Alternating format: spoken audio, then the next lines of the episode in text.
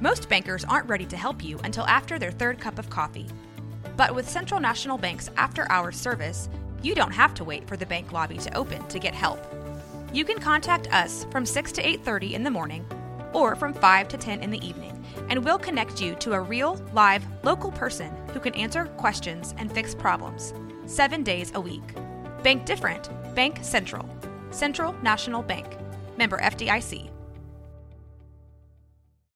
This episode is brought to you by La Quinta by Wyndham.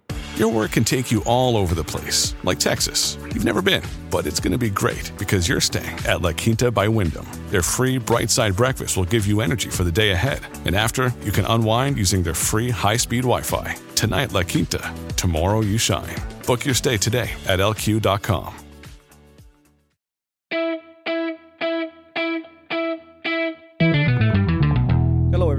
name is Jesse Moore, and welcome to Icon Leadership Podcast.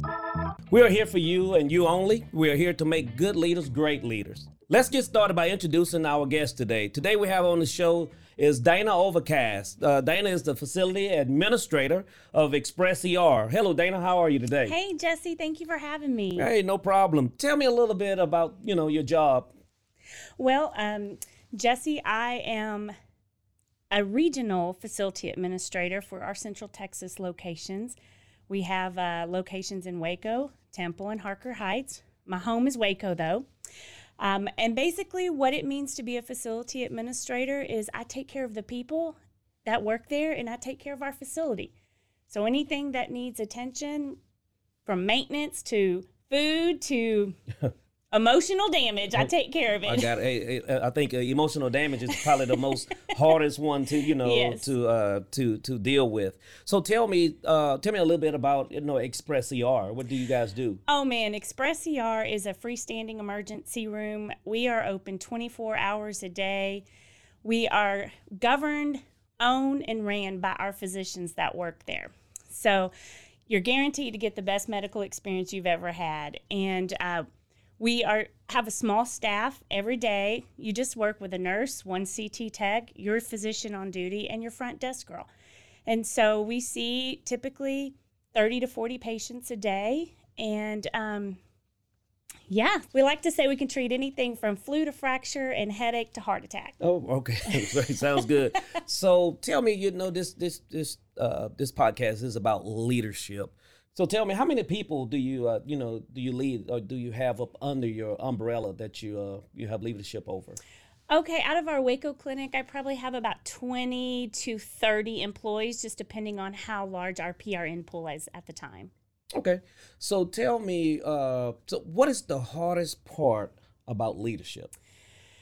Uh, a couple of things. Uh, first, I think one of the hardest part is is it does uh, cost me a lot of family time, a lot of personal time, um, as I am 100% focused on caring for the people I work for. Um, the other hard part is when you're managing people, you have a lot of personalities to manage. You have a lot of emotions to manage, and everybody receives instruction differently. And so you have to learn what each person needs in relation to, you know, direction and um, instruction and how they're going to receive that in what is meaningful for them and just a way that they can understand it in general. Okay, so so tell me, what was your job before you know being a facility administrator? Before I came to Express ER, I worked for a local home health company for about five and a half years, and I had multiple jobs there. But right before leaving, I had about 250 caregivers under me that um, I helped manage and schedule every single day in about 8,000 patient hours to cover Wow, that's that. on a weekly basis. Wow, that's that's that's pretty hard, but that's pretty awesome also. Yes. So so what got you into leadership? So did they just come up to you and say, you know, Dana, uh, we want you to be in this position, or how? Did, what did you do to get there for them to start looking at you? pretty much my whole life, I have been one of those persons that says, I will do it. Pick me, I'll take a chance and do it. I've never been hesitant to um, be challenged by something. And whether it was when I was a child or a softball leader or, or whatever, but specifically at um, my previous employment, um, I started at the bottom, a very entry level job when I went there. And within a few months, the owner of the company just recognized something in me that he put me in the number two position in the office within about eight to nine months. Wow. And awesome. just just a people person, just have a way. And when you have a 200 plus caregivers um, and employees there that you have to um, work with and manage and you've got to build trust and relationships and that's very easy for me. Right so when i was growing up you know my mom and my dad instilled a lot of working habits in me. Uh, my dad always told me hey you know whatever you want you work hard for it. You get it by the sweat of your eyebrow. Yes. my mom always told me whatever you do make sure you do a good job at it because you never know you know who's coming behind you or who's looking at you. And so when she told me that you know she i just knew that I'm going to do a good job. You know, right. I want to work. I want to work hard, and I think that uh, ever since I was, you know, just a young kid, you know, if I was, you know, mowing yards or washing cars or whatever, you know, just growing up in Louisiana, you know, I tried to do a good job just because mom said, you know, hey, whatever you do, sure. do a good job at it. So tell me, what about your parents? How did they, you know, you know, uh, you know, help you, sure. you know, through you growing up? So I'm the oldest of um, three girls, and my parents were very hard workers. They still are to this day. As I was growing up, they worked two jobs each almost my whole childhood. And one of the things that I always think about my mom saying, um, my parents are not people of a lot of words or a lot of advice. They're not warm and fuzzy kind of folks. They're very hardworking, gotcha. and that relate related to me that you just do everything that you're supposed to do just because that's what you do. Right. But my mom said if you can't do something well, then you don't even do it at all. So in her her from her perspective, you need to do everything 100% or why even do it? Right. Because it doesn't matter if you halfway do it. Right. Do it 100%. And so I hear that a lot throughout the years um, when I'm struggling with something or when I want to quit or give up a little bit. I hear my mom saying that to me as a young girl, that which she actually said her daddy always said that to her. Right. I got it. I got it. So tell me, so leadership, uh, so what resources have you had, you know, you know, when you're when you uh, got to be a, you know, a, a leader, you know, oh, did they give you the resources or, or did you have to learn on the fly? I honestly do not feel like I was giving any resources, especially in my current position. And that is no dig or knock on my my leadership at all. right, but right. I received four hours of training on my very first day. Right. And then my boss left for Cabo for two weeks. Oh. And I sat for those two weeks and I read every compliance binder that we had in our facility. And I wrote a list of questions to ask my medical director and my director of operations when they came back from vacation. And that's how I learned. I sat, I researched, I studied, I read, and I asked a lot of questions. so if you had to, uh, if you had to, you got another person up under you, okay, and how would you go about you know leading them? Would you give them resources or would you tell me? How would you go about that process? So i have actually i call it my brain. I created a binder if you will. Um, when i do train other folks i give them my brain. Every bit of knowledge that i can think of that is useful for me that I look at on a daily, weekly, quarterly, or yearly basis, you know, because I have to do a lot of compliance, I give that information to whoever I'm training. Because I think about this would have been so helpful for me on day one. Right. To have had these resources. And so, yes, I have taken the time over the last five years to create different resources for different departments. Um, when we're doing their training. All right. Okay. I got it. I got it.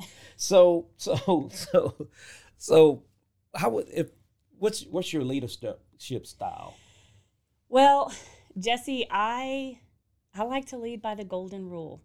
There's a leadership um, classification called an affiliative, and that's really what I line up with. I am more emotional. I worry about everybody else's emotions. I want to be encouraging and um, have a team that is family cultured and cares about one another. Right. But the golden rule, treat others how you want to be treated, is really ultimately how I live my life. We do have a dress code policy that we are Okay. very tightly, um, we tightly adhere to at Express ER. If you come in with pink hair or or a lot of facial piercings or exposed tattoos, I'd have a conversation right there in the interview. Are you willing to, you know, color your hair a more natural color? Are you willing to take your piercings out? Are you willing to cover up your tattoos? Because these are our um, policies uh, for our uniform code, and I've never had anybody tell me they're not willing to do that. Sure.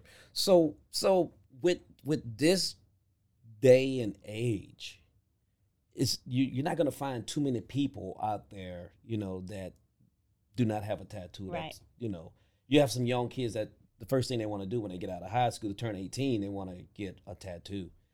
And back in the day, we used to frown upon Sure. that. So, do you think that that's a good policy?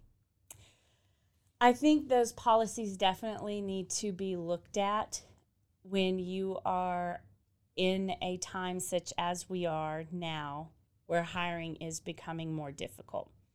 Um, when we first started this out five years ago, people were knocking down our doors to come work at Express CR.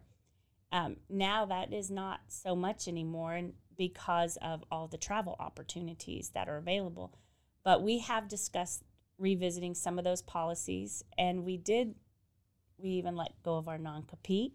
You know, there are things that we have to evolve as a company over the years, and maybe we will have to revisit that at some point. Yeah, absolutely. Because one of the things that you know we can't do is lead the way they used to lead Right. back in the day. You know, back in the day, you know, my dad used to tell them, you know, you better get your, you know, you know, but to work. You know what I'm saying? So nowadays, you have, you know, uh, wives call, calling in for husbands. You know, husbands calling in for wives, and you know, we can't, we we can't tell them no, you know, because of the simple fact that things have have changed over the years, you know.